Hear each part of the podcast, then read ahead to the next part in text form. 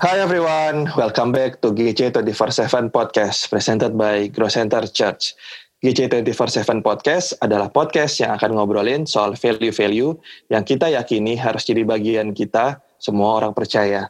Di sini kita akan membahas tentang Tuhan Yesus, kita bahas generasi, generosity, dan juga tentang karakter yang intinya kita akan bahas bagaimana cara hidup murid-murid Yesus di zaman ini yang pastinya relevan banget buat kita semua.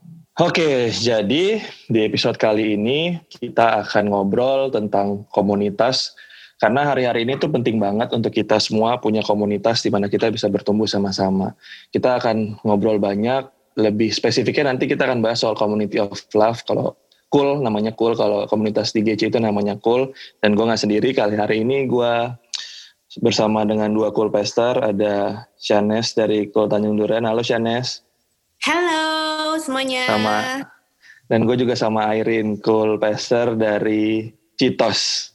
Halo Yes. Airin, Hai gimana kabarnya? Dok. 17 Agustus, merah, Ah, ah. baik. Iya, jadi kita take podcast ini tanggal 17 Agustus, kita baru banget habis upacara tadi di depan rumah. dengan social distancing pastinya. jadi masih agak keringetan soalnya habis upacara tadi. gitu. Jadi kita mau bahas soal soal cool ya, soal cool, soal komunitas. Gue nanya sama Oke. siapa dulu ya, sama Airin dulu deh. Menurut Airin, komunitas tuh apa sih? Sebenarnya kalau mau ngomong eh, secara general, menurut gue sih komunitas itu tuh eh, apa ya tempat tempat atau sarana kita buat eh, jadi hangat sih sebenarnya. tempat atau sarana Jadi kita hangat. buat jadi hangat. Itu sih kalau buat gue ya, kalau buat gue. Karena Hmm. gue inget banget eh, ini kan kebetulan Shanes ada di sini ya. Waktu itu Shanes pernah Shanes tuh pernah bilang sama kita kayak cool itu harus hangat gitu. Jadi eh, Kapan itu, ya gue lupa. itu itu ngena banget dan itu kayak waktu pas denger Shanes ngomong kayak gitu tuh kayak for me iya sih bener kayak komunitas itu tuh tempat kita jadi hangat. Wah, mantap. Kalau Shanes, kapan tadi berarti Airin dengar banyak dari Shanes ya. Shanes ini cool pester yang luar biasa loh. Dia Gila Anggotanya- ang- anggotanya semuanya respect banget sama Shanes sebagai cool pester. Nah, Iya. terus Yo, Shanes kalau kalau cool itu cool itu kayak gimana sih sebenarnya? Cool itu Eh, apa sih sebenarnya? Cool itu kan sebuah komunitas ya. Nah tadi kan Faldo nanya, tuh, eh, nanya kan komunitas tuh apa sih? Menurut aku tuh komunitas nih secara garis umumnya dulu ya. Komunitas tuh kan kayak mau kom- kita nggak ngomongin komunitas rohani deh, komunitas di luaran gitu. It- Komunitas itu Iya. menurut aku kumpulan orang yang punya eh, ke- kesukaan atau hobi akan sesuatu. Ya. yang ngasih misalnya komunitas mobil lah, komunitas eh, tukang kumpulin perangkok lah, tapi intinya tuh mereka tuh punya mereka tuh punya satu hobi yang sama gitu ya. Karena kalau kita persempit di tentang cool itu menurut aku komunitas ya eh, sekumpulan orang-orang yang punya hobi yang sama which is adalah ya secara rohani tuh pray and worship together ya kayak kita suka doa bareng, kita suka nyembah bareng, kita suka saling nguatin bareng, terus kita juga suka sharing bareng gitu nah. Dan bener banget kata Airin komunitas itu harus hangat. Kenapa? Karena a community should be a place di mana lu tuh ngerasa diterima di sini dengan segala kekurangan lu dan dengan segala kelebihan lu juga gitu. Even nanti pada saatnya lu nggak berubah nih dari keburukan lu, tapi this community tuh bisa accept lu tuh apa Wow. adanya gitu Yes. tanpa menuntut. Yes, luar biasa. Terus apa aja sih yang ada dalam dalam cool itu tuh di cool itu ngapain aja sih sebenarnya? Shanes dulu lagi, biar lanjut. Gue lagi ya. Hmm, Ah. Di Cool biasanya sih kita eh, ngakak-ngakak nomor satu. Kalau ngumpul tuh selalu rusuh ya. Heeh. Bahkan kayak kalau ngumpul tuh kayak nggak bisa nggak bisa nggak berhenti ngobrol dan ketawa dan ngakak sampai kayak harus oh woi woi udah harus mulai nih 7.15 gitu ya kan. Menurut aku sih eh, yang membedakan komunitas rohani dengan komunitas di luar yang lain eh, di sini kita tuh bisa cerita apa adanya kita dan gak cuma sampai berhenti di cerita kita juga akan saling doain kita juga akan saling denger cerita teman-teman hmm. yang lain sehingga cerita-cerita teman yang lain tuh kayak nguatin masalah dan pergumulan kita pribadi. Itu sih menurut hmm, aku. kalau kalau Airin di di kul itu ada apa aja sih? Ngapain aja dalam kul kayaknya kita hampir sama ya maksudnya uh, kita kalau udah kumpul tuh udah pasti ya ketawa nggak berhenti terus uh, ya kalau sekarang kan lagi pandemi ya nggak bisa makan bareng ya. Kalau dulu mm -hmm. kan selama masih ketemu kan bisa makan bareng bisa ngopi bareng kayak gitu. Nah ya gue setuju banget sih sama Shanes kayak selain acceptance uh, gue ngerasa cool itu juga nanemin satu value yang mungkin di komunitas lain tuh nggak nggak kita iya. terima gitu. Mm -mm ya gue sih ngerasanya itu sih. Uh, ada value-value yang uh, you akan belajar dari uh, teman-teman di sekitar lo yang ada di Cool gitu. Yeah. Itu sih, Dad. Keren banget emang. Uh, menarik banget sih, Shanice tadi bilang komunitas itu tempat semuanya diterima. Jadi kita jadi apa adanya. Nah, ini ada orang nih, ada orang yang dia ngerasa dia itu tertolak. Terus kan dia datang ke Cool. Tadi Shanice bilang di dalam Cool itu kita menerima orang apa adanya gitu. Yeah. Apakah se, se smooth itu bonding dengan orang yang tertolak itu gitu.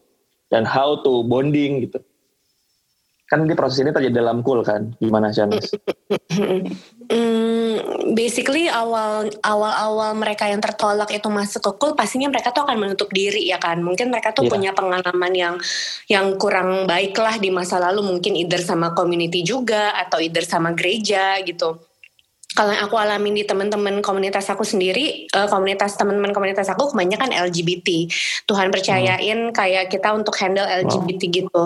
Nah, tapi di sini aku mau bilang kayak mereka tuh di komunitas benar terbuka as who they are karena aku sendiri tuh nggak pernah ngejudge dan aku sama sekali nggak pernah ngomong kayak eh lu harus berubah ya, yes. ya LGBT itu dosa masuk neraka lu kalau nggak berubah lu akan masuk neraka sekarang juga nah aku nggak pernah kayak gitu karena aku reflect to myself gitu loh kayak selama hmm. kurang lebih tiga tahun ini aku jalanin komunitas gila kalau mau dihitung jari udah berapa banyak kasih karunia Tuhan yang Tuhan kasih ke gue supaya gue tuh tetap bisa running this community and lead them gitu padahal gue nggak layak banget gila gue masih berdosa like hmm. every single day gitu loh yeah. kayak hmm hidup gue waktu gue jalanin sebagai cool pastor pun kayak nggak sempurna gitu. Tapi di dalam ketidaksempurnaan gue di dalam dosa-dosa gue yang masih gue lakukan waktu gue jadi cool pastor di situ gue lihat Tuhan tuh selalu selalu tolong gue dia tuh selalu ngampunin gue dia selalu kasih even the second third keempat yeah. chances tuh selalu dalam hidup gue nah dan dan itu yang gue terapin buat teman-teman di komunitas ini gitu kayak gitu kayak nah. pernah waktu itu satu case apa ya temen komunitas gue tuh kayak kalau nggak salah dia tuh uh, clubbing ngepost di IG story gitu loh clubbing dan hmm, minum-minum hmm. kayak ngepost lah pokoknya dan dia yeah. salah satu uh, dulu dia salah satu pengerja dari gereja kita gitu nah di situ gue tuh kayak bingung aduh gimana ya nih anak gue gue? Apa yang harus gue lakukan? Karena uh, ketua divisi pelayanan dia waktu itu kayak sempet ngeliat dan kayak mau menindak ngerti gak sih? Kayak mau menindak mm -hmm. anak ini supaya mungkin kayak di stop pelayanan or something gitu. Nah gue tuh somehow kayak bingung gimana ya Tuhan nih cara cara gue nanganinnya tuh gimana? Gitu. Nah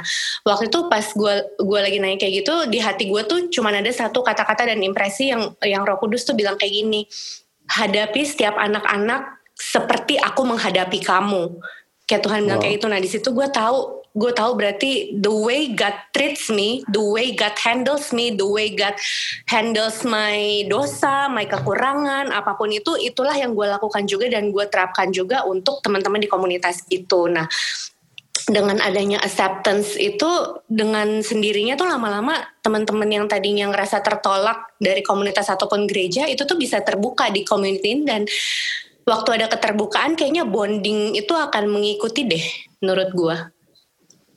Wow, luar biasa. Gitu Keren banget ya. Luar biasa ya Bu Shanes. Kalian gila ini cuma cerita apa yang dialami doang sih sebenarnya. Tapi maksudnya, maksud gua tapi uh, luar biasa ya, se sebegitu berpengaruhnya ya penerimaan itu ya. Maksud gua orang-orang yang tertolak di luar ketika ada penerimaan dia mau mau terbuka gitu kan dan dan nggak cuma terbuka dia bahkan menurut gua ketika dia diterima dia mau diajar ya nggak sih Shanes? Iya iya iya. Sama ini sih gue tuh kurang suka ada ada quotes atau sering orang bilang maksudnya uh, kalau kalau sudah terbuka step selanjutnya adalah pemulihan. Ya itu benar menurut gue. Tapi yeah, itu yeah, yeah. bisa dipaksain dan gak bisa dipatok. Ngerti gak sih? Iya, Even yeah, yeah. saat orang itu nggak berubah pun kita sebagai komunitas tetap harus sayang sama dia dan accept dia gitu. Hmm. Karena wow. dengan cuman dengan kasih dan acceptance itu yang lama-lama akan bikin dia berubah gitu sih. Toh tapi even dia nggak berubah pun ya udah tugas kita kan cuman mengasihi mereka ya nggak sih? Yes, yang mengubah yes. itu ya Roh Kudus gitu loh. Sometimes kita tuh sebagai cool pastor, aku ya sih kadang suka ngerasa gue sebagai Superman gitu loh. Ini tugas gue nih buat ubah ini anak. Padahal hmm. tugas kita tuh bukan ngubah ini anak. Tugas kita sebagai iya. komunitas yeah. menurut gue cuman uh, accept mereka, terima mereka di sini nanti perubahan itu Roh Kudus yang lakukan gitu. Wow, luar biasa. Tahu deh, setuju atau enggak? Setuju, saya setuju. Saya juga setuju. Uh, Airin, Airin nih, kamu nanya nih cerita. Boleh cerita nggak? Kan Airin kan dulu juga sempat jadi member kan, sebelum jadi co-pastor kan. True. Nah terus yes. Uh, journey-nya itu gimana sih dari member sampai jadi co-pastor? Terus apa aja yang didapat dan dan perspektif apa yang yang bisa beda gitu dari dari perspektif si member terhadap cool sama si cool pastor terhadap cool gimana Erin? Uh, gue tuh udah pindah berapa cool ya. Jadi dulu tuh gue pertama kali tuh gue di profesional GC kalau nggak salah. Iya ya profesional GC waktu itu masih baru ada satu kan profesional GC belum kayak hmm. sekarang udah ada tiga. Nah, uh, abis itu waktu itu saya bersama dengan bapak dan ibu gembala kita move ke uh, Citos gitu. Citos. Sampai sekarang makanya Citos ada Citos 1 sama Citos 2. Sebenarnya kalau mau dibilang journey-nya seperti apa, uh, balik lagi sih, gue setuju banget.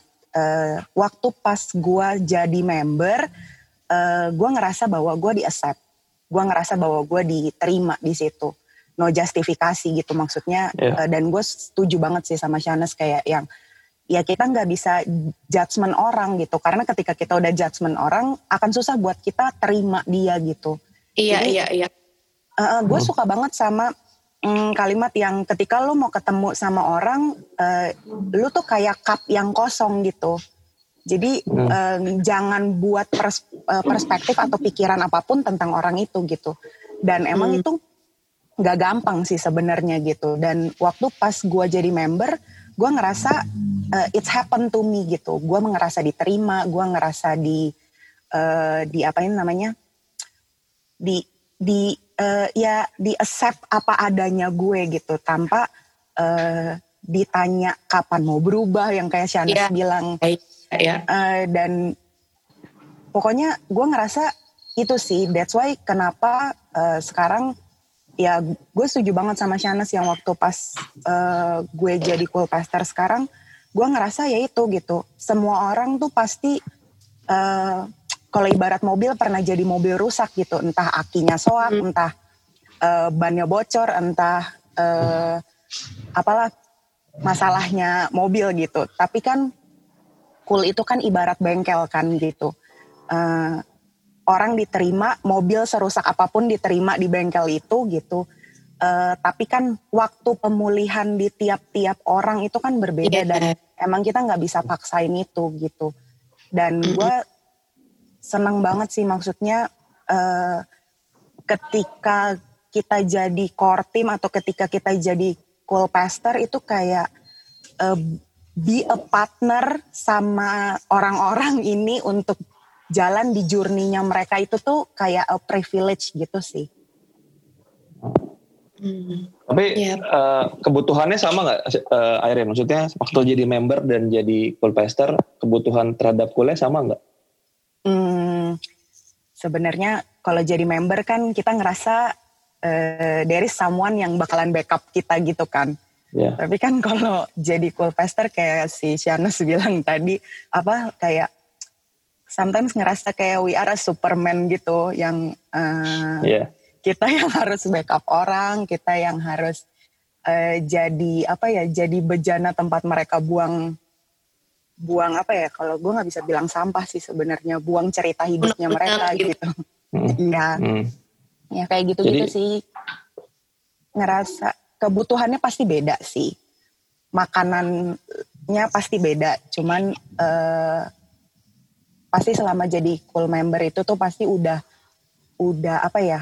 Gue percaya udah diproses sedemikian rupa sampai kita bukan siap sih, tapi diperlengkapi sama Tuhan gitu. Biasa. Jadi gue simpulin sedikit obrolan yang barusan. Hmm. Jadi cool itu tuh kayak bisa gue bilang kayak keluarga lah ya, karena True. kita di situ diterima, kita di situ hmm. ngerasa ngerasa aman gitu ketika maksudnya tadi ada yang backup ketika kita mau cerita, kita punya tempat di mana kita bisa cerita gitu, kita bisa hmm. jadi apa adanya. Dan itu kan sebenarnya itu. fungsi keluarga ya nggak sih? True. Ya kan kita jadi apa aja fungsi home itu kan seperti itu kan. Jadi menurut gue se sepenting itu di kan gue juga gue juga cool pastor anyway yang dengar jadi kalau journey-nya gue juga gue ngerasa gue mulai da, waktu gue masuk kul itu gue punya kebutuhan aja punya kebutuhan untuk berkomunitas gue pengen punya teman di mana gue bisa tumbuh sama-sama udah se sekelise itu dulu keinginan gue hmm. tapi ketika gue masuk gue involve involve lebih dalam ternyata banyak banget yang bisa gue dapat dari cool gitu. Gue belajar gimana yes. caranya memimpin gimana caranya gue menolong orang. Even gue gue merasa pelayanan itu nggak harus ada di atas mimbar pelayanan itu nggak harus yeah, ada di hari true, minggu true. gitu. Ketika gue ada di kul gue nolongin temen gue gue even dengerin cerita teman gue buat gue itu pelayanan gitu. Ini waktu hmm, waktu gue yeah. masih jadi member gitu dan dan ternyata pelayanan itu nggak harus di mimbar di kul juga bisa dan ketika gue jadi orang yang yang bisa ngebantu orang di dalam kul gue merasa wow seneng banget gitu loh. Jadi ah dan dan dan gue bisa mengimpartasikan itu ke orang lain lagi. Orang lain juga akhirnya orang lain yang misalnya gue tolong dia menolong temennya lagi member ke member yang lain lagi. Jadi se sehangat itu kalau tadi bahasa kalian sehangat itu dalam cool. Kita nggak nggak sendirian gitu. Waktu waktu kita jalanin sama-sama waktu kita mau tumbuh sama-sama.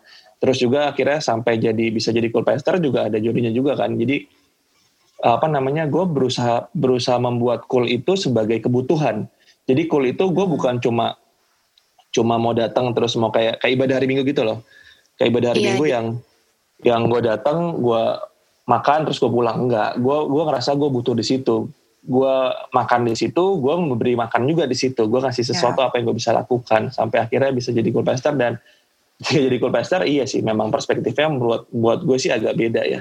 Gue tetap butuh butuh komunitas tapi jadi banyak harus diperhatikan gitu kan. Tapi ya itu tanggung jawab Colpester ya gak sih? Cuma ya kalau kita jalanin dengan sukacita gue sih sesuka cita itu sih dalam call ini. Gitu iya Apalagi, kayak bener-bener ya, bener kayak apa Chani lanjut? Enggak enggak enggak enggak enggak lanjut. Kayak kayak misalnya terus kan di dalam call tadi gue bilang ada pemuridan gitu kan. Gue merasa itu penting banget sih. Jadi kayak kita dari yang nggak tahu apa-apa dari yang gini loh kita kan semua ada proses ada journey ya. Gue ngerasa dari gue yang nggak tahu apa-apa diajarin diajarin sampai yang gue harus ngeliat pimpin gue ngapain gue akhirnya ngebantuin gue dipercaya lagi. Itu tuh itu tuh nggak cuma ngebentuk diri gue sebagai pribadi yang yang gimana ya nggak nggak cuma untuk untuk, untuk pribadi gue doang tapi gue juga secara rohani secara leadership banyak hal yang gue dibentuk gitu semua cuma dari cool hal yang simple komunitas cuma 10 sampai 20 orang, tapi ternyata di luar sana di marketplace berpengaruh banget gitu. Hmm.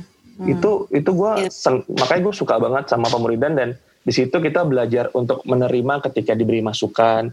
Di situ kita belajar untuk diajar. Bahkan ketika kita memutihkan orang, kita juga harus bisa melihat kita harus bisa objektif dengan apa kekurangan dia. Kita kita nggak cuma kita nggak take it for granted gitu jangan lakuin apa tuh terus buat kita gitu loh hmm. hmm. kalau kalian gimana proses pemuritan di kul kalian siapa duluan Chanes Chanes gue proses pemuritan uh, aduh gue sih kayaknya tuh nggak punya kayak kisi-kisi yang pemuritan kayak gini gini gini gitu ya cuma gue tuh paling lemah di situ dah gue tuh nggak suka banget yang namanya manual book atau kayak yeah. poin-poin atau kayak hmm. Ketikan gitu. Tapi bukan berarti gue tuh nggak melakukan pemuritan gitu. Karena menurut gue yang gue jalanin selama ini di komunitas uh, pemuritan yang paling baik itu waktu mereka ngelihat kita do that yes. juga gitu ya gak sih? Yes. ngelihat hidup True. kita ngelihat value-value yang kita pegang gitu. Kalau mau dibilang gue tuh mungkin di antara cool pastor GC yang lain gue kayak mungkin paling bandel paling nakal paling gak rohani. Gue tuh nggak pernah yang namanya uh, rutin saat teduh setiap hari loh by the way gue bukan yeah. yang kayak gitu gitu tapi bukan berarti gue tuh anak-anak yang kayak bandel dan gak tahu bokap gue di surga siapa gitu gitu yeah. kayak I build my relationship with God itu kayak lebih ke personal yang I live with him day by day with my struggle every day with my kayak um, apa yang gue butuh, apa yang gue butuh tanya, apa yang gue butuh cari setiap hari kayak gitu-gitu. Tapi nggak begitu dengan manual book banget gitu loh, ngerti gak sih? Mm-hmm. Nah kayaknya itu salah satu salah satu pemuritan yang paling efektif juga menurut gue dengan mereka melihat hidup kita dan buah-buah kita gitu. Ya sih, gue tuh nggak pernah kayak di, gue nggak pernah tuh di komsel gue yang kayak eh kamu nih nanti kamu tuh mentornya ini ya nanti kamu anaknya nih di bawah ini. Mereka yang mereka yang akan jadi nggak pernah tuh kayak gitu. Karena gue pernah melakukan dan itu tuh it doesn't work at all. Itu nggak hmm. nggak nggak berlaku di kul gue gue nggak tahu ya kalau di kul lain mungkin berlaku dengan anak mentor tapi dengan sendirinya dengan sendirinya waktu waktu kita sebagai leadernya tuh living the right way itu tuh akan kebentuk juga ke bawah-bawahnya gitu loh. Itu juga hmm. akan kayak apa ya impact ke bawah-bawahnya gitu. Menurut hmm. gue sih kayak gitu. Wah, luar biasa. Akhirnya di mana akhirnya kalau gue nambahin dikit aja sih. Kalau dari sisi gue gue percaya pemuridan itu bicara soal relationship sih maksudnya yeah. you nggak bisa langsung instan gitu loh kayak abis kenal lu langsung bisa muridin dia gitu itu eh. kayaknya mm -hmm. agak ya agak susah gitu tapi uh, seiring berjalannya waktu ketika you udah in maksudnya ya udah uh, kenal deket sama mereka gitu dengan secara nggak langsung sebenarnya pemuritan itu berjalan dengan sendirinya sih gitu ketik. Mm -hmm. dan gue menurut gue ya itu sih. Pemuritan tuh nggak bisa lepas dari dari relationship kita sama member sih sebenarnya. Iya benar. Biasa. Jadi memang sih kalau menurut gue juga pemuritan itu kita harus kenal hidupnya gitu kan. Nggak oh. cuma waktu kita hari cool tapi daily gitu kan senin sampai hmm. sabtu. Ya gimana apa yang dilakuin even keluarganya kayak apa kita kita harus tahu juga gitu kan jadi True. ketika hmm. kita bangun relationship orang tuh lebih lebih percaya gitu gue gua gua ada satu quotes yang gue suka banget dari John Maxwell people don't care how much you know until they know how much you care ya Iya. Itu kita tuh orang tuh gue sih gue gue ngerasa banget ya waktu gue benar-benar baru jadi member baru gitu gue nggak peduli orang mau tahu apa tentang gue tentang masalah gue sampai gue tahu hmm. mereka tuh peduli sama hidup gue mereka melakukan hmm. sesuatu sama hidup gue dan ketika ketika gue dapetin itu ketika gue ngerasa gue dipedulikan gue diterima gue mau gue mau terbuka gue mau jadi lebih baik gue mau membantu gitu loh. Jadi gue mau dimuridkan even mau dimuridkan gitu. Karena gue tahu gue diterima dia mereka peduli sama gue gitu di, dalam komunitas ini. Itu sih kalau menurut gue dan yeah. dan banyak banget gitu suka, suka duka di di cool itu se, se seseru itu gitu. Ada sukanya ada ada dukanya. Ya kita fair lah kita tetap manusia tetap manusia walaupun ini komunitas rohani tetap ada adalah sedikit sedikit yeah. gitu kan suka dukanya tapi itu yang membuat kita jadi jadi jadi kita gitu jadi manusia yang yang manusia yang masih ingin ke tanah. Kita nggak kita tuh gue tuh gue tuh selalu pengen selalu nggak pengen cool itu jadi hal yang sangat rohani. Jadi orang sampai takut untuk yes. jadi diri sendiri. Yeah. yes yes yes yes. Ketika gue datang orang datang terus terlalu rohani orang jadi jadi jadi jadi hmm. palsu mm. gitu kan kita bukan mm mau yang jadi palsu kita mau jadi mm kita mau anggota cool kita kan jadi diri sendiri dan mulai terbuka gitu kan mulai mulai jadi apa adanya nah gitu yeah. jadi menurut gua setiap cool juga tadi kayak Shanes gimana, Iron gimana, setiap cool itu punya warnanya masing-masing nggak bisa dipaksain. Cool pester yeah. itu cool pester itu yang paling tahu sebenarnya. Ini warna gue tuh kayak gini. Ketika warna gue hijau, lu jangan paksa warna lu yang biru ada di cool gue gitu. Tapi intinya tetap tetap alat tadi tetap tadi ada unsur disciple-nya, ada unsur fellowship-nya. Even DNA kita harus juga tetap ada gitu kan. Mm. Gitu sih. Kalau kalian gimana suka duka di dalam cool? Airin deh Airin dulu. Suka duka. Gimana Sebenarnya mungkin gue jadi cool pastor belum sama kayak Shanes ya. Maksudnya belum sama lamanya kayak Shanes gitu. Tapi kayak uh, gue bilang sama core team gue tuh kayak everyday tuh kayak naik roller coaster gitu loh. Kayak mm-hmm. you will never know what will happen gitu sama sama anak-anak lo gitu. Jadi tapi seru sih kayak ya kayak sama kayak naik roller coaster sometimes ada turunnya ada naiknya gitu ada waktu kita teriak-teriak ada waktu kita ketawa gitu ya uh, dan itu tuh uh, seru sih kayak jernih yang jernih yang seru banget gitu dan gue selalu uh, beranggapan bahwa uh, kita tuh kayak pipa gitu kan maksudnya pipa yang harus ngalirin uh, kasihnya Tuhan kan buat orang-orang anak-anak ini gitu cuman di satu sisi uh, gue percaya uh, tugas dan tanggung jawab as a community leaders itu tuh ya kita jalan bareng, sekedar jalan bareng aja sih sama mereka. Being a partner buat mereka gitu. Karena gue percaya hmm, kalau orang diguruin itu udah banyak sih orang yang bisa ngeguruin lo lo harus A lo harus B lo harus C gitu tapi nggak banyak orang yang mau jalan bareng sih gitu maksudnya uh, in every uh, proses gitu uh, ada orang-orang yang mau jalan bareng sama mereka itu menurut gue yeah. itu sih komunitas itu. Hmm. Hmm. Sana, sana gimana? Ada apa cerita apa gitu nggak pas ya? Kalau sukanya apa? Suka duka bukan sih tadi ya kan? Iya iya iya. Suka duka. Kalau sukanya apa ya? Gue nggak bisa bilang sukanya gimana, tapi kayak komunit untuk datang ke cool setiap minggu itu kesukaan gue banget banget wow. banget kayak kayak itu udah living in my breath, in my skin in my lungs kayak lebay ya. Nggak, tapi bener sampai sampai di kantor gue ya. Pokoknya gue udah bilang nih sama atasan gue mau dia marah, kayak mau dia nggak suka, gue nggak peduli. Yang penting gue bilang sama dia, e, bu hari Jumat aku nggak bisa diganggu ya. Aku nggak bisa diganggu untuk lembur karena aku harus komsel. Waktu aku, uh, waktu aku kenapa ketawa ya?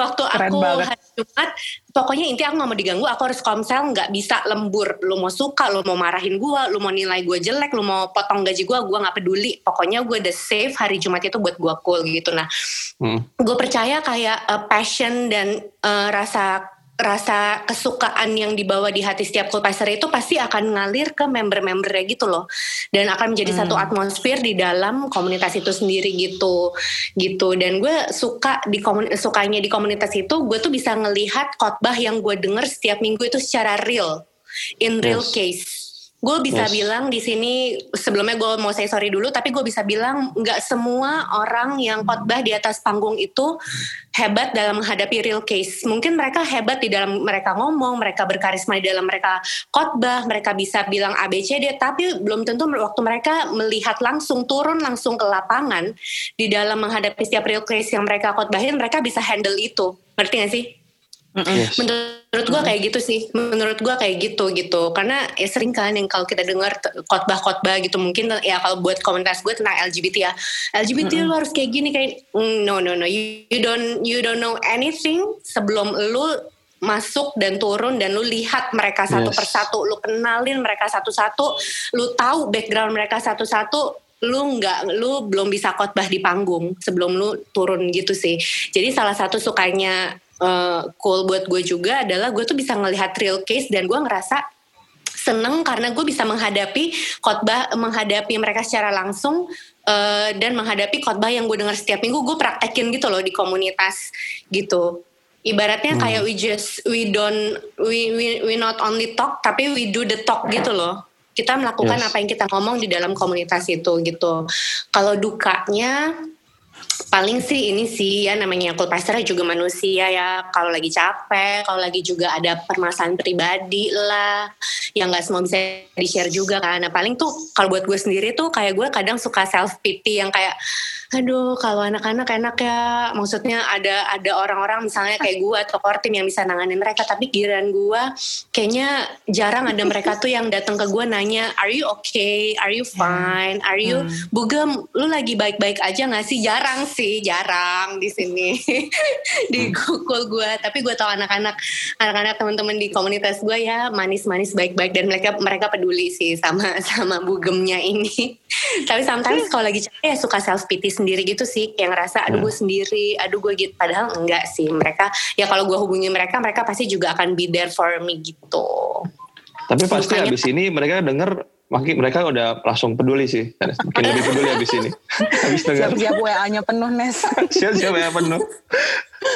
Aduh. terus terus di di dalam cool itu kan seseru itu ya. Maksudnya ada aktivitas apa aja sih yang yang pernah kalian lakuin? Aktif activity apa aja pernah lakuin kayak misalnya nolongin orang atau gimana atau jalan-jalan. Pernah ngapain aja sih? Shanes lagi dulu deh biar sekalian. Gue lagi kita pernah waktu itu oh nih waktu Desember Natal tahun berapa ya? 2018 kalau nggak salah. Kita tuh sama-sama holiday ke Bandung nih pertama kali nih cool baru setahun ya kan?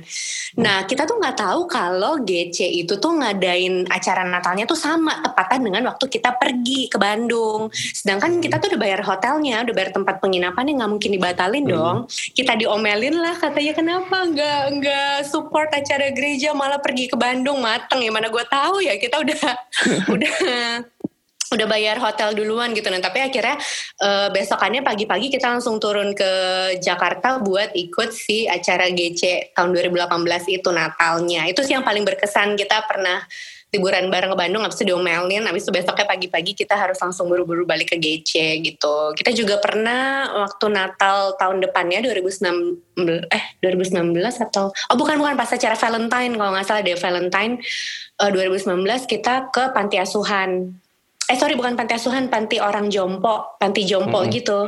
Kita melayani kayak anak eh, orang tua orang tua di sana gitu sih.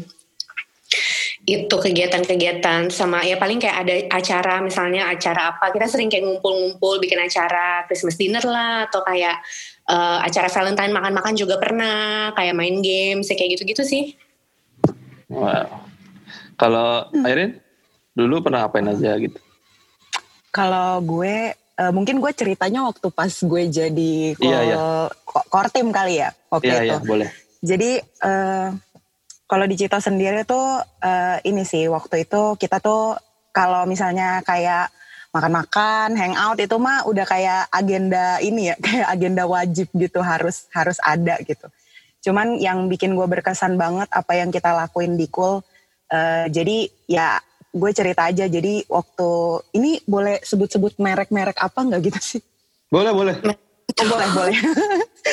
Jadi eh, kalau kalian tahu tuh Cetos tuh kan eh, di Cetos tuh dulu ada kayak tempat clubbing gitu ya. iya Eh, namanya Jenja gitu. Nah eh, Hmm. jadi tuh awal pertama kita dapat di Cetos itu tuh memang kita dapat persis ruangan di seberang eh, tempat clubbing itu gitu. Jadi seberangnya Jenja. Jadi kebayang ya itu Jenja biasa buat clubbing kita present worship di seberangnya gitu. Tapi eh, yang selalu ditanemin sama bapak gembala saya dulu tuh eh, sama Kasisko maksudnya. Itu tuh kayak eh there is nothing too big untuk kita doain gitu loh. Dan yes. eh, se- seberjalannya waktu and it's happen gitu. Eh Jenja tuh sekarang cuman jadi kayak social house gitu kayak function room gitu jadi udah nggak ada clubbing lagi. Terus eh and then kayak mereka tiap bulan itu satu bulan sekali tuh mereka ngadain present worship night wow. which is kayak ya dulu tuh kerjaan kita tuh kalau lagi doa keliling tuh kayak cuman tumpangin tangan kan tembok mereka hitam-hitam gitu kan. Jadi kayak tumpangin tangan terus doain cuman kayak gitu doang. Sometimes gue berpikir ini iman si bapak gede banget ya gitu. Maksudnya bisa bisa bikin satu eh, night night club untuk jadi tempat worship gitu. Tapi ya itu sih gue belajar itu di komunitas ini gitu di Citos. Kayak eh, there is nothing too big untuk kita doain eh, and it's happen gitu. Itu sih yang sangat banget berkesan banget selama gue ada di Citos tuh itu sih. Luar biasa. Wow. Gue gue juga apa ya gue tuh di di kul itu tuh kan kita kayak keluarga ya gue tuh pernah yang paling yang paling gue ingat itu waktu gue persiapan nikah gitu gue nikah dua Hmm. tahun lalu gue ada di gue ada, ada dalam kul itu kayak kayak hampir semuanya tuh mau nolongin gitu loh apa yang bisa gue bantu se Hmm. segitunya gitu sampai gue foto prewed di difotoin sama Hmm. kul pastor gue waktu Hmm. itu dan dan fotonya masih ada tuh sampai sekarang kan. Jadi gue kayak ingat terus gitu loh apa yang cool gue berikan untuk gue gitu. Dan ketika gue diberikan itu ya masa gue gitu aja sih kan. Masa gue nggak berubah masa nggak ada perubahan. Ketika gue udah diterima masa hal-hal yang jelek masih gue kasih ke mereka gitu kan. Gue belajar banget soal itu dan ternyata di cool itu banyak hal-hal yang hal-hal yang simpel yang gue belajar banget. Contoh gini gue pernah ada anggota cool yang lagi mau pindahan. Terus dia Hmm. pindahan gue bantuin gue tolongin kan. Terus gue kan kayak capek sendirian kan. Gue mau nelfon anak cool gue waktu itu. Tapi gue gua gue terasa nggak enak gitu. Eh, dia bantuin pindah-pindahan tuh kayak tadi dia capek apa gimana ya? Udahlah nggak apa-apa lah tapi minta tolong daripada gue sendirian makin lama gue minta tolong. Dia datang dengan perasaan gue nggak enak gitu kan. Gue datang suruh angkat-angkat barang dia kan. Dia datang dia angkat barang ya angkat-angkat terus kan kita makan kan dibeliin makan sama yang pindahan sama member call gue terus abis itu pas gue pulang si member call yang gue ajak ajak bantuin itu dia cerita tapi tadi puji Tuhan banget tuh kenapa? Iya soalnya tadi tuh gue lagi lapar banget dia lagi lagi lagi habis banget duitnya. Gue lagi kelaparan banget terus lo nelpon. gue bantuin dapat makan. Sesimpel itu gitu. Gue ngerasa itu nggak Wow. enak gitu kan. Gue merasa gue saat gue minta gue- tolong gue nggak gue nggak enak. Tapi ternyata di di dalam perspektifnya dia dia tuh lagi butuh buat makan. Dia datang dia tolongin dia dapat makan Iya, iya, dia iya. dapat yang dibutuhin gitu. Jadi di kul itu gue belajar hal-hal yang kayak gitu gitu ketika lo mau lakuin sesuatu dan emang lo emang lo mau lakuin buat buat orang lain lo kadang, kadang hal-hal simpel gitu itu kan pasti kan itu menurut, menurut gue saat itu tuh doa dia Tuhan gue lapar gue mau makan gimana nih? Tiba-tiba gue nelpon Iya, iya. minta tolong gitu kan. Hmm, dan di Kul tuh banyak banget hal-hal yang kayak gitu gitu yang yang yang mungkin kebetulan tapi buat gue tuh gak kebetulan gue percaya itu karena Iya. kita ada di komunitas yang Iya. sama kita punya visi yang sama di situ. Nah kayak gitu-gitu tuh gue belajar banget. Terus juga kalau gue pernah sering waktu itu gue di Kul pernah jalan-jalan juga ke Bandung pulang pergi yang secapek itu tapi sefun itu jalan lebih lama di jalan padahal sebenarnya. Tapi ya kita senang aja gitu. Lebih lama di jalan karena macet banget waktu itu hari Sabtu kan.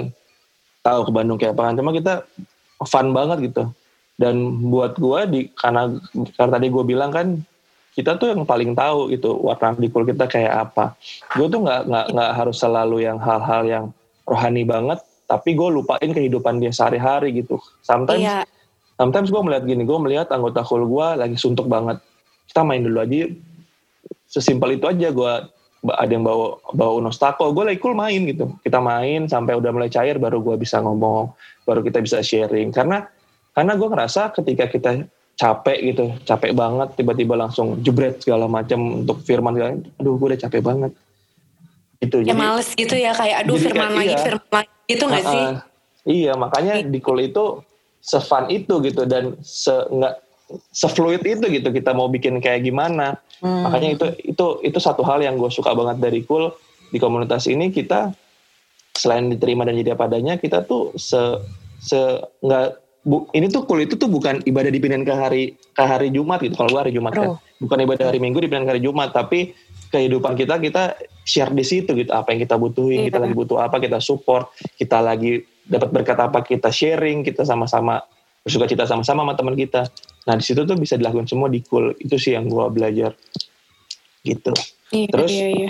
apalagi sekarang itu kan lagi corona gini kan ini tuh gua kayak di masa-masa pandemi ini tuh gue merasa semua orang itu tiba-tiba kehilangan arah gitu dan ternyata cool itu sepenting itu ketika gereja semuanya online yang kita nggak bisa ketemu kita nggak bisa Hmm. orang menurut gua cool itu adalah tempat yang ting- tinggal cool bahkan menurut gua yang yang bisa caring sama kita yang benar-benar caring gitu Mm-mm. Iya gak sih? Di kul itu iya. pas kita lagi pandemi gitu, kita kita bisa share, aduh, misalnya ada yang kerjanya kedampak, bisa cerita apa adanya di situ dan Ya. kita sama-sama inisiatif misalnya ada yang mau bantu, bantu apa, misalnya tiba-tiba jualan kita bisa beli makanannya.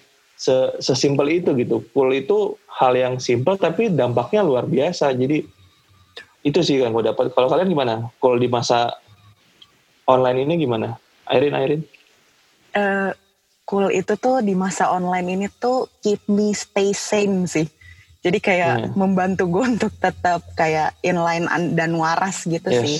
Karena jujur ya kan maksudnya ya sekarang sih udah bisa mulai keluar rumah ya. Tapi waktu pas kita nggak bisa keluar rumah waktu itu kan eh ya kebutuhan untuk eh, apa ya caring dan di caring itu kan tetap ada gitu dan gue ngerasa eh ya itu yang tadi lu bilang kayak cool itu simple tapi itu emang bikin gue jadi tetap waras sih gitu. Oh bahwa Iya. gue masih ada dunia nih gitu. Itu sih kalau dari Shan? gue. Shanes di Kul pernah apa nih kemarin? Shanes dia pernah cerita tuh. Di Kul ngapain aja tuh? Hmm, yang mana ya? Kok gue lupa. Yang celebration itu yang celebration. Oh iya, jadi kalau di dalam masa pandemi ini apa ya, cool tuh biarpun online tapi tetap gue sama temen-temen tuh tetap ngerasa kayak kita seru-seru aja gitu loh online karena uh, besok ini nih hari Kamis kita tuh mau uh, ngadain baby shower celebration buat salah satu anggota cool kita yang istrinya udah hamil 7 bulan. Nah kita tuh Wow. belum tahu kan gender baby dia apa. Ah, Biasanya kalau kayak gini-gini kita pasti ketemuan kayak bikin acara di restoran or something kan tapi sekarang nggak bisa. Jadi kita by online aja. Kita mau adain iya, baby shower. Nanti gue Oh, undang yes. juga ya kalian. Eh mau nggak gue undang gue undang ya nanti Boleh, biar boleh. saling kenal boleh juga. boleh boleh boleh Tapi ketika sekarang sekarang lagi lagi corona gini kan kebutuhan mereka tuh makin banyak gitu kan. Nah, iya terus apa yang dilak apa yang kalian lakuin maksudnya untuk untuk memperhatikan mereka gitu. Karena ya jujur aja kita juga punya keterbatasan kan. Sometimes juga mungkin kita yang terdampak Hmm. gitu, tapi gimana gimana kalian memperhatikan anggota kol kalian di masa sekarang ini gitu. Karena kan kita udah jarang bisa ketemu gitu kan. Paling ketemu ya online. Airin gimana Airin? Hmm, sekarang sih karena udah bisa keluar rumah, udah kayak kemarin tuh gue eh, ada ketemuan sih gitu, kumpul sama anak-anak yang cewek-cewek karena mereka biasa minta kan, yuk ketemuan yuk, ngumpul yuk, kangen nih gitu. Eh, tapi kalau bilang bahwa mereka kebutuhannya semakin banyak dan kita nggak bisa ketemu, sebenarnya eh, gue bersyukur gue lahir di era ini sih gitu. Maksudnya masih Iya, iya. bisa video call, masih bisa telepon, masih bisa dapat dan gue percaya ini sih nggak sometimes tuh kayak ya lu nggak perlu sering-sering ketemu eh tapi effort-effort kecil lu tuh membuat mereka sadar kalau you tuh care sama mereka kok gitu. Iya. Itu sih. Gua Airin ini luar biasa loh. Gue sering lihat di story-nya dia ngobrol sama membernya bisa sampai 2 jam, sampai 3 jam. Wow. luar biasa loh. Itu karena efek Luar udah lama nggak ketemu. Gila, teleponnya sampai 2 jam, 3 jam. ngeladenin, ngeladenin gitu. Nah, kalau Shanes, Shanes gimana? Kalau gue ya menghadapi kebutuhan member cool, kalau dari kebutuhan secara jiwanya ya mirip-mirip lah ya sama yang lain. Gue pasti akan sempetin untuk telepon. Gue juga encourage core team tuh untuk kayak hubungin telepon, WhatsApp gitu. At least WhatsApp lah ya. Atau kalau Hmm. misalnya memang lu tergerak telepon ya lu telepon call her gitu atau call him even buat cuman sekedar 2-3 menit it's okay gitu sama kalau kebutuhan finansial jadi gue mau apa namanya sedikit cerita di sini waktu sebelum GC tuh ada Genesis Project eh sorry bukan Iya. sebelum ada Grow Together yang saling Iya. kasih bantuan itu Hmm. di di salah satu anak di cool gue itu tuh dia ada yang lagi kesusahan kebutuhan ekonomi gitu. Jadi dia tuh kayak mau pindah kontrakan dan waktu itu uangnya kurang 6 juta kalau nggak salah. Mhm. kurang 6 juta gitu. Nah itu udah masuk masa-masa resesi corona tuh awal-awal ya Hmm. kan. Gue dengerin tapi aduh gimana ya? Udah deh gue doain. Nah di hati gue tuh kayak nggak enak gitu. Ngerti gak sih? Mau minta anak-anak bantuan. Anak-anak Iya. gue juga bukan anak-anak yang sangat berkelebihan banget gitu loh. Termasuk gue juga ya Hmm. kita biasa-biasa aja lah gitu ya karena tapi one day tiba-tiba ada salah satu teman yang lain tuh hubungin gue dan dia tuh yang menginisiatif untuk と uh, adain pengumpulan dana buat temen kita ini lagi butuh uang kontrakan kurang 6 juta ini gitu Wow. Iya gue emes kan, gue tuh sampai malu ke diri sendiri gila gue aja even gak berani dan gak kepikiran untuk ajak anak-anak. Sedangkan ini anak tuh kayak berinisiatif dan berani gitu untuk buka mulut minta anak-anak bantuin anak ini gitu ya kan. Ya udah deh, gue bilang oh ya udah ya udah kalau misalnya kamu punya inisiatif kayak itu ya udah eh, broadcast aja kasih tahu aja gitu. Nah awalnya pun gue tuh pesimis banget kayak ada nggak mungkin lah kekumpul paling cuma berapa duit ya kan?